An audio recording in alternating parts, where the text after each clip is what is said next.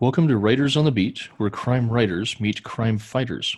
I'm your host, Gavin Reese, and I'm proud to be part of the Authors on the Air Global Radio Network.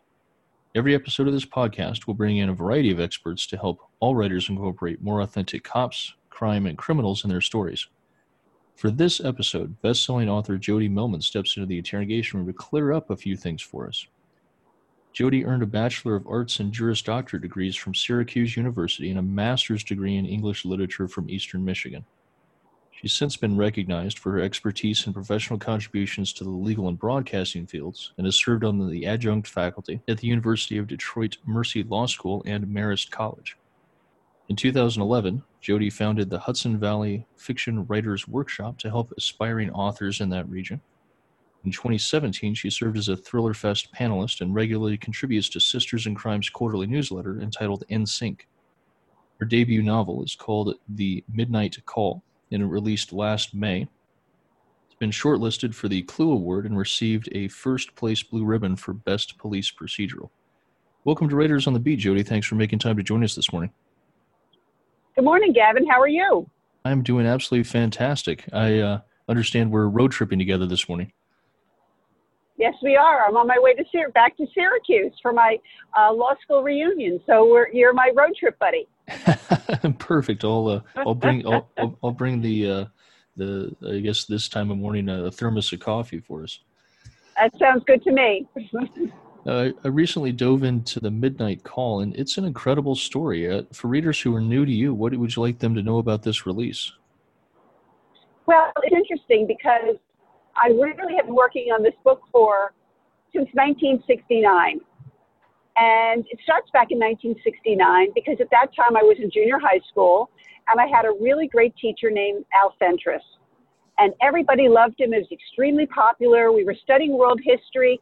And for example, if we were studying India, we'd have a huge Indian feast. If we were studying American history, he'd show up in class dressed as, you know, Robert E. Lee. I mean, he was really, he really engaged the students and we all really admired him. Yeah. I want to fast forward to 1979. And in 1979, I just graduated from law school. I came home, opened up the Poughkeepsie Journal, and there's his picture on the front page. And the headline is Teacher Held in Student's Shooting. Wow. And it turns out that he was accused of murdering a kid who was trespassing through his yard.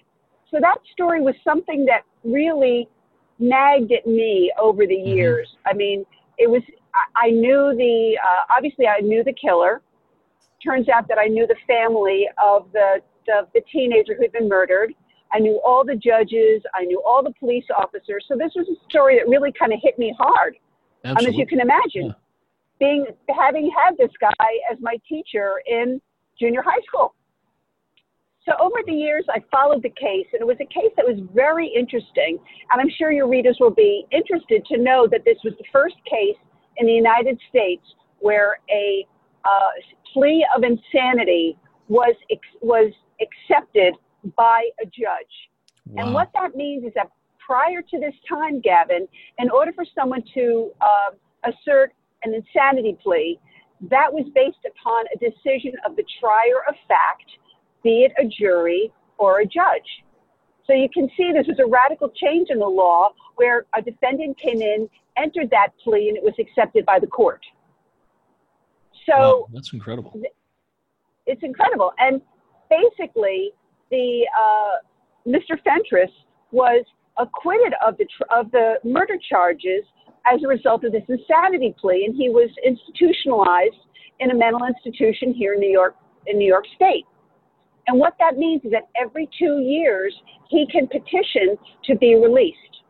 So his next his next uh, available petition is April of 2020.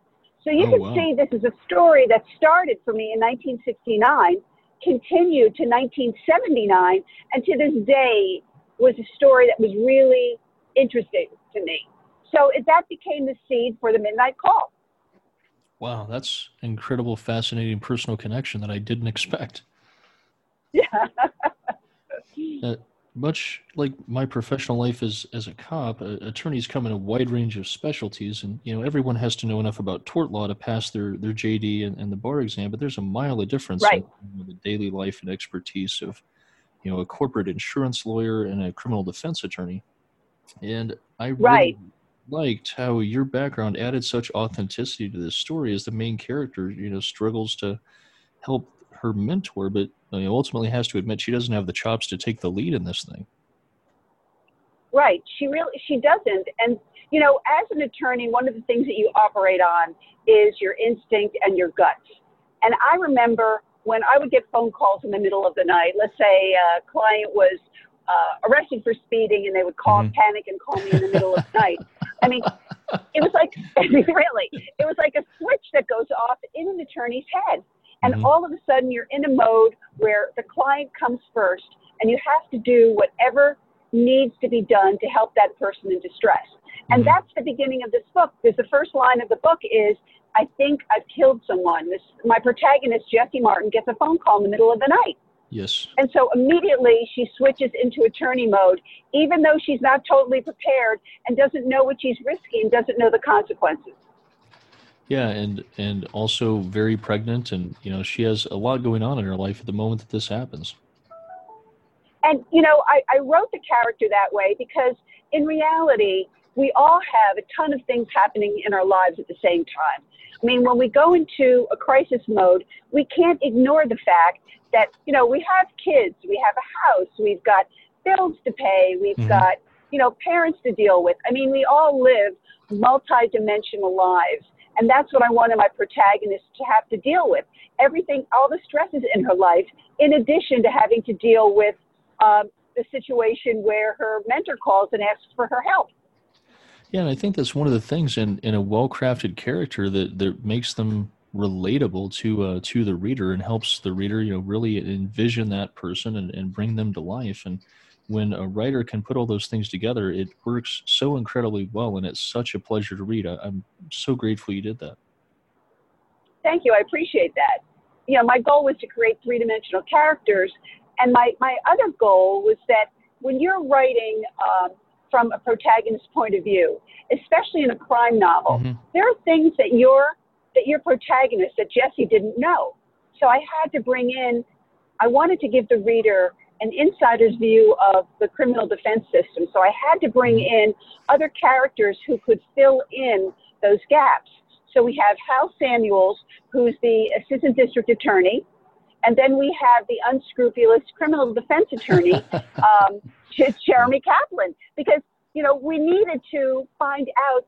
I wanted to to have, you know, as I said, a 360 degree Mhm. view of this crime, and so that the reader gets a full view as to what's going on. And these three characters are in possession of knowledge that the others don't have. So everybody's contributing to the story. and that's something I, I very deliberately wanted to bring up with you on this is is point of view and you know obviously you discussed some of the some of the limitations of of writing in in, in first person um, Right. I wondered, as I was reading through this, if you had always deliberately chosen a point of view for this book, or if the characters kind of sussed that out for you as they were revealing themselves to you. Well, you know, as a writer, I'm also a reader. And in reading the genre, um, I realized it's going to be very difficult to write a first person narrative for this type of book. So I think it was the nature of the crime that required me to tell it from three points of view. Originally, I had four points of view. I also wrote in the psychiatric point of view that confusing. I, I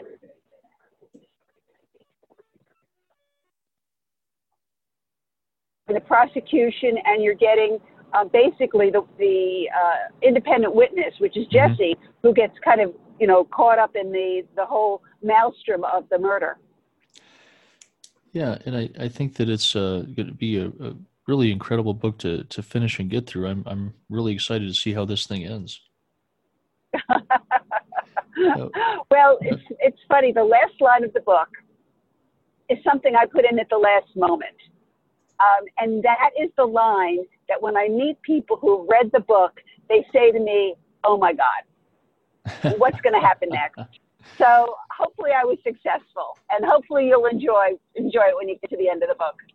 Yeah, I uh, when I, was at uh, at Thrillerfest this year, um, for our podcast network. And uh, when uh, when you got up and, and talked about about your book and your experience, I'm like, you know, I, I definitely need to need to see about getting her on the show. As this book seems like an incredible story.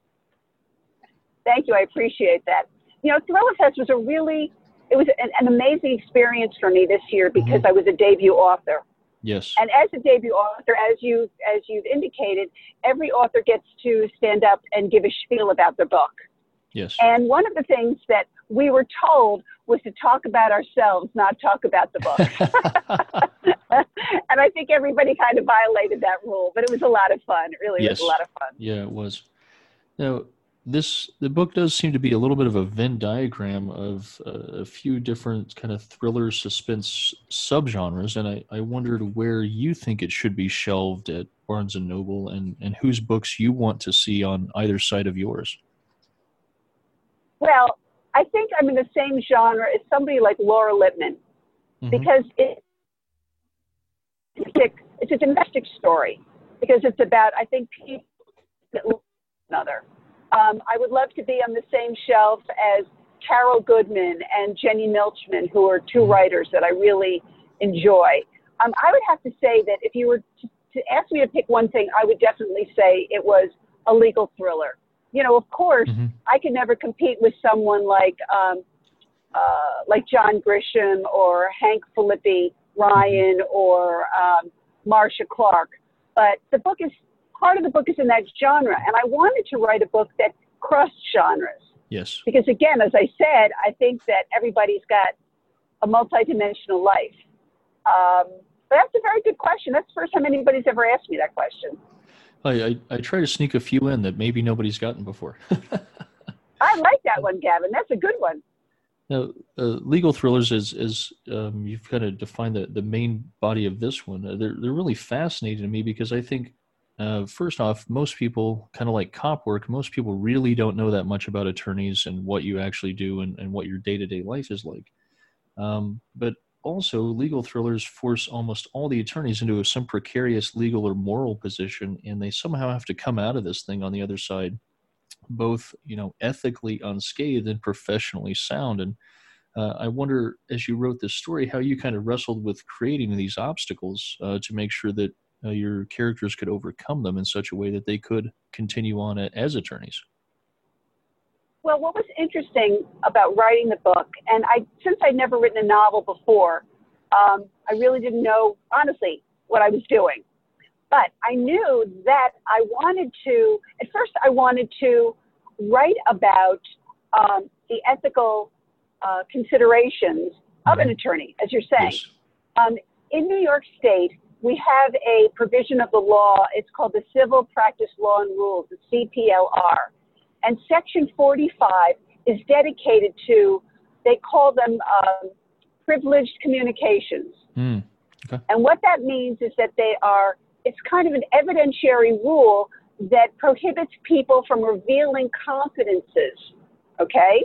Sure. So, for example, a, one spouse cannot testify against another spouse. Mm-hmm. A doctor cannot testify and, and reveal the confidences of a client, nor can an attorney reveal the confidences of a client.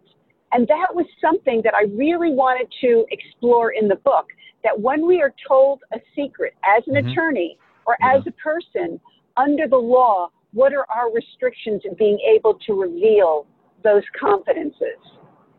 So, yeah. as I was writing the book, I, I struggled with that. Mm-hmm.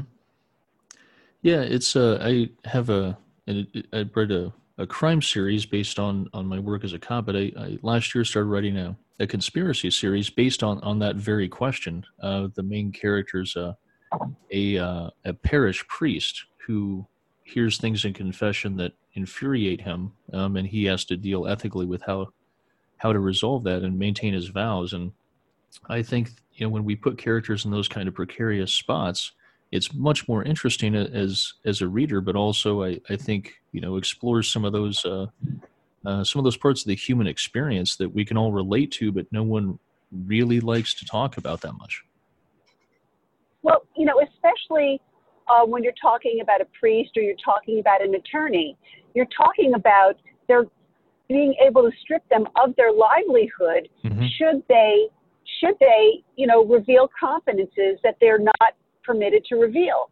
And what also inspired me to con- contain that in this or, or to represent that in this book was mm-hmm. the fact that in the true the true crime upon which I was basing it, this Fentress case, um, there was an attorney who did get a call in the middle of the night, and there was uh, there was litigation that evolved around trying to dismiss the charges, claiming that that attorney had violated attorney-client privilege.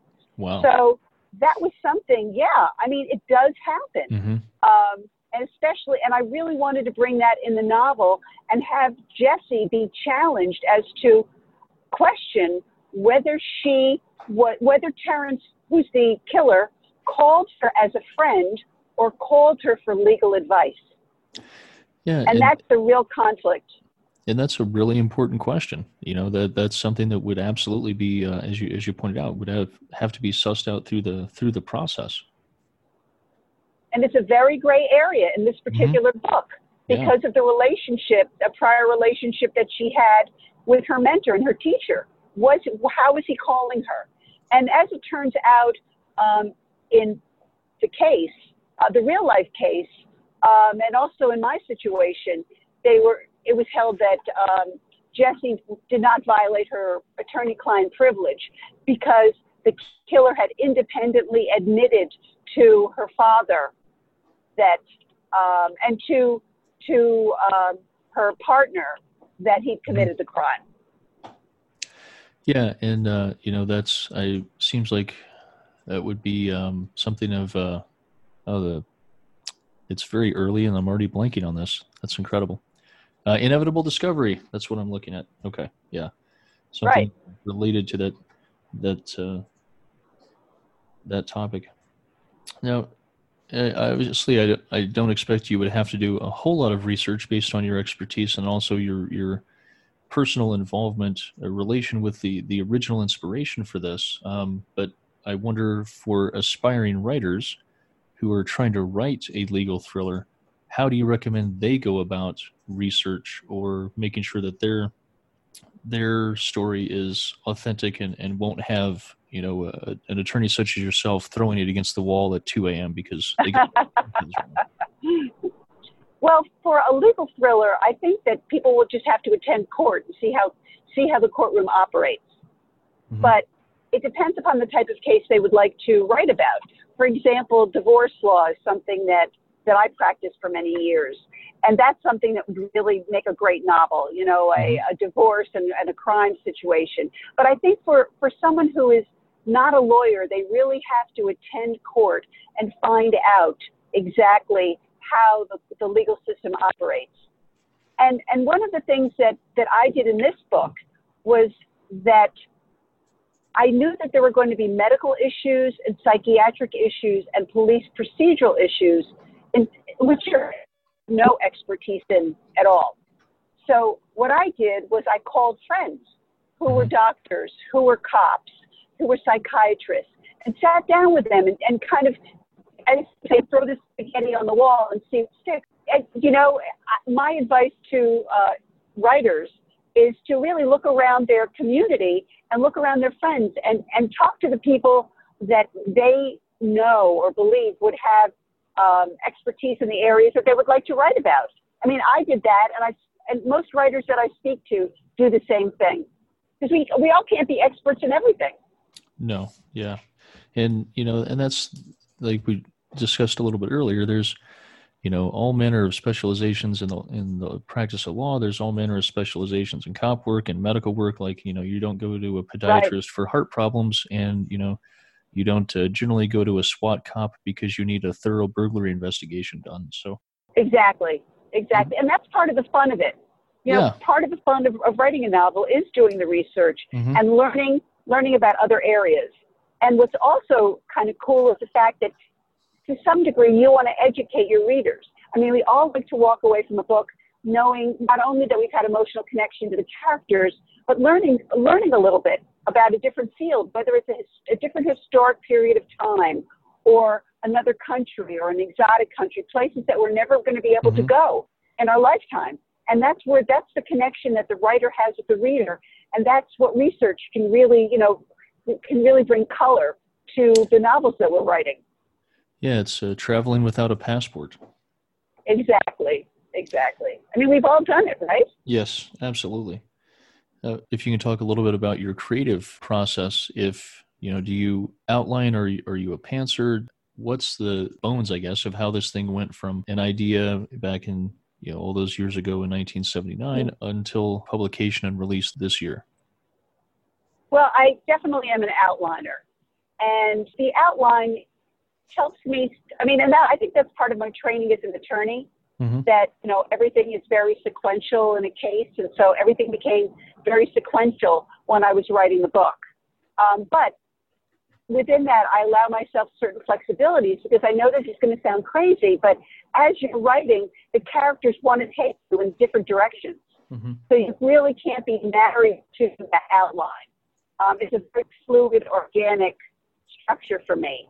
Uh, because I mean, I, there are parts parts of the book where characters are walking down the street, and does Hal go left? Does Hal go right? I had him going right. He decided on the page to go left, which took me in an entirely different mm-hmm. direction. Mm-hmm. Yes. So you have to be flexible. I mean, that's again part of the fun of writing. You never know where you're going to end up.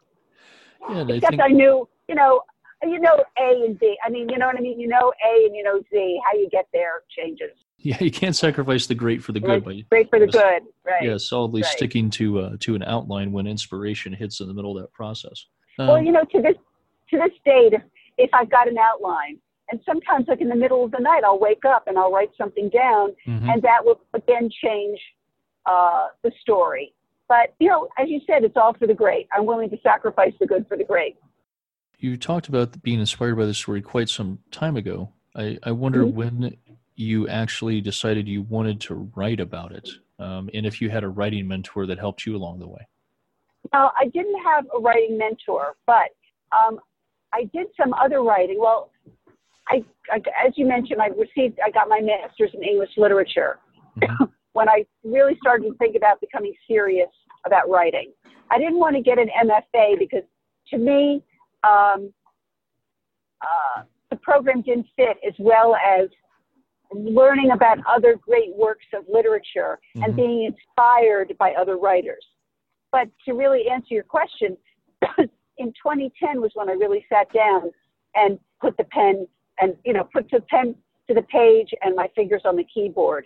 Before that, I'd written some nonfiction books. I wrote um, two guides to uh, Broadway theater called Seats New York. So oh, I was wow. dabbling in nonfiction, yeah, for a while. And then I decided that the story was something I really wanted to tell, and that was in 2010. Yeah. And it took me about three or four years to write the book.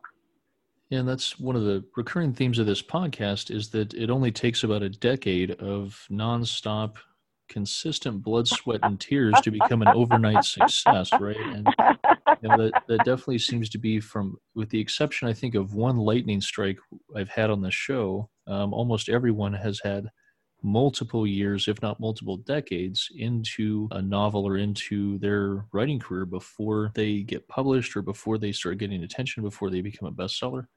And, you know, it's definitely not, um, I think, for someone who's expecting to write one book um, and walk away with, uh, with seven figures and retire on a beach. Well, you know, it's interesting. If you talk to, to some people like Steve Berry or mm-hmm. Jenny Milchman, they had written seven or eight novels before that next before they were first published. Yes. So you you know people have really spent a long time. I mean, I feel very fortunate that this was my first novel and I was able to get it published. You know that, um, but I think I paid my dues writing mm-hmm. nonfiction yes. and writing a lot of other things. But again, um, I feel very fortunate to be published because I was discovered in a Twitter pitch contest. That's Can you fantastic. believe that? Yeah, I mean, I'd never been on Twitter. I had to ask my son to start an account for me. And I'd read about um, hashtag PitchMad, which is run a couple times a year. And just on a fluke, I decided, you know, what the heck? Um, I have this, I have a book here. Let mm-hmm. me see if I can do anything with it.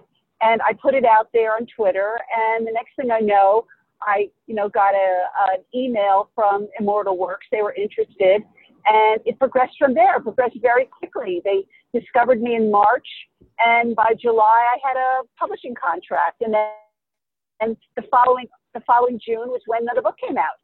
So, I mean, yeah. it's, it's traditional publishing is really a thing of the past. People can be discovered in mm-hmm. many different ways. Yes. Just like, you know, YouTube, you know, just like Justin Bieber was discovered on YouTube, you know, yeah. and listen. you know, it's, it's, it's, it's not the same as it used to be. There are a lot of ways for people to get discovered, but it's not overnight. It's really no. not overnight. No, and I wonder, you know, now that uh, about oh, by how how are we doing on speed? We're we're not we're not speeding too much right now. No, we're doing we're doing good. All right, fantastic. Safety first. Um, now, now that we're old friends and, and road trip buddies, Jode, I, I wonder if you have a favorite lawyer joke. Oh, I haven't. Oh, I haven't thought about that in a long time. No, I don't. uh, I really haven't. You, you caught me off guard. oh, I uh, I actually had to had to look some up because I I had to have something handy in case you did, and I had to have something that was clean enough to put on the air. okay, okay. Tell me a lawyer joke.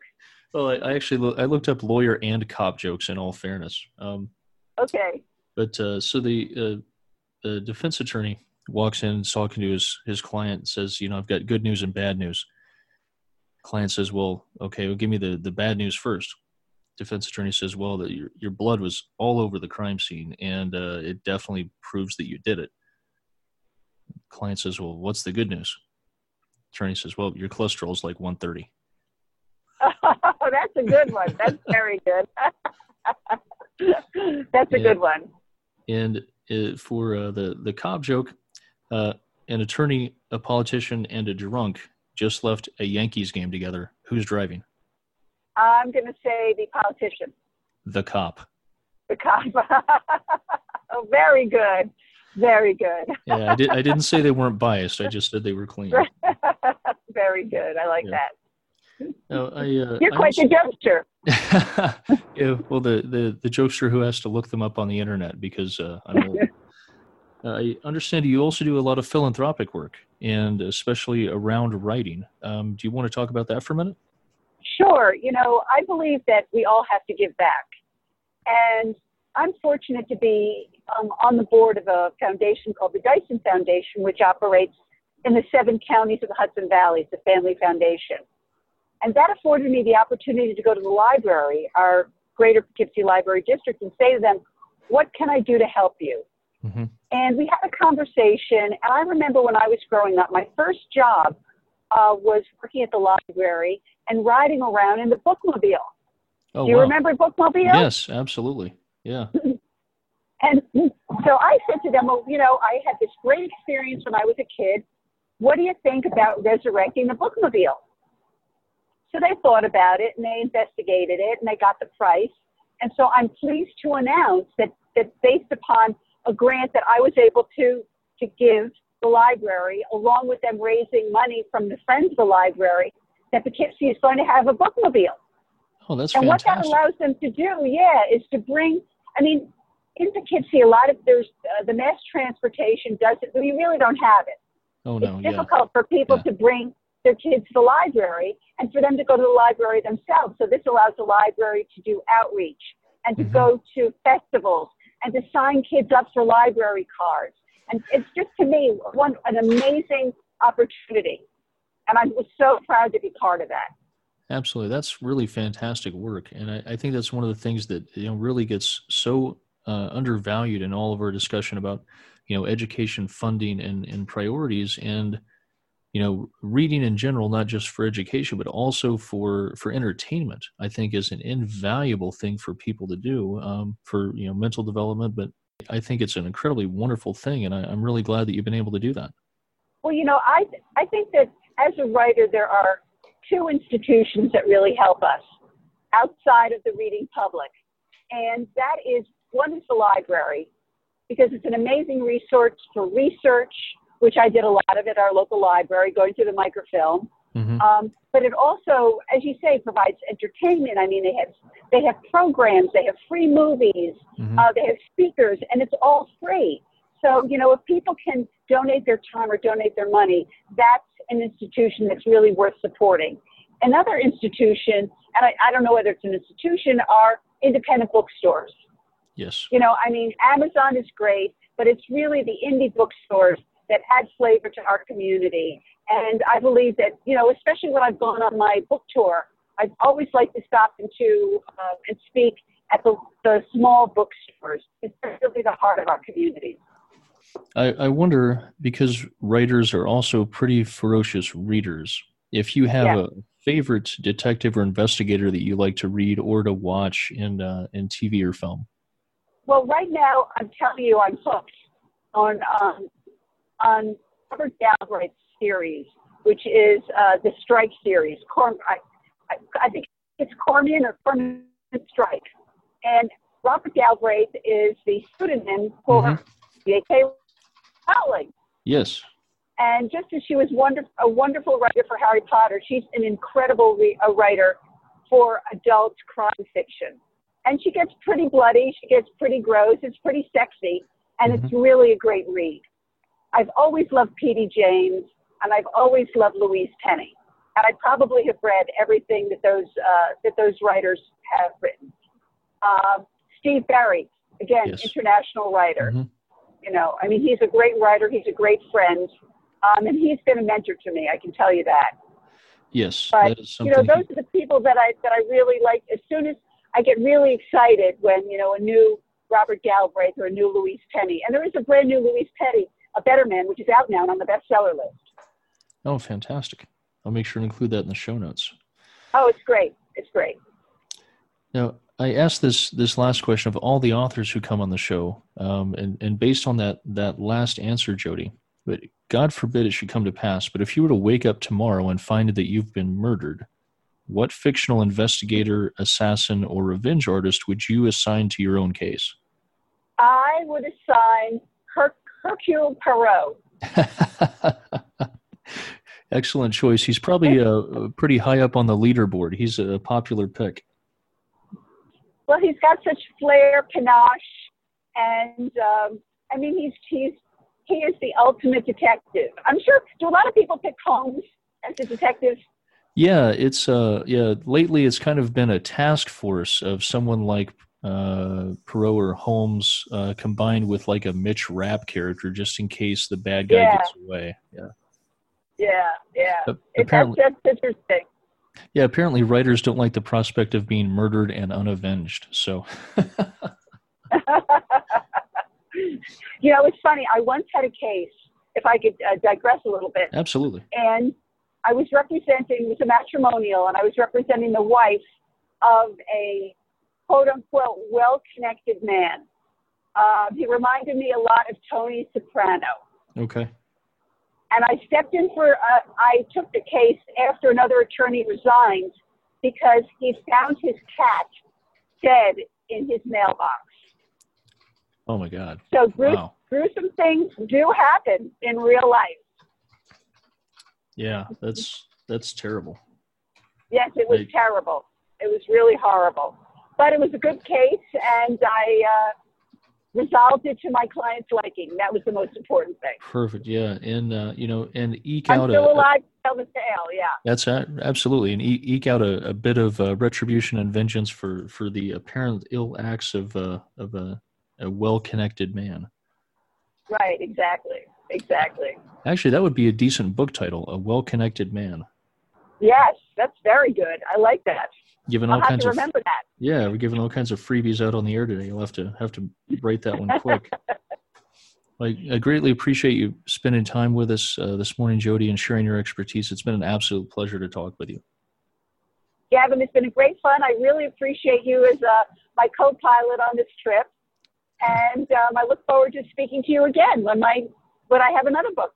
I'd love to have you back on. That'll be fantastic, Jode. Thank you so much.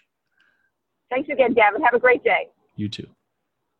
You've been listening to Writers on the Beat, where crime writers meet crime fighters, a copyrighted broadcast of the Authors on the Air Global Radio Network. I'm your host, Gavin Reese, and this episode's guest has been attorney, legal expert, and acclaimed novelist Jode Millman. Until next time, take care of yourselves and each other. Be safe out there.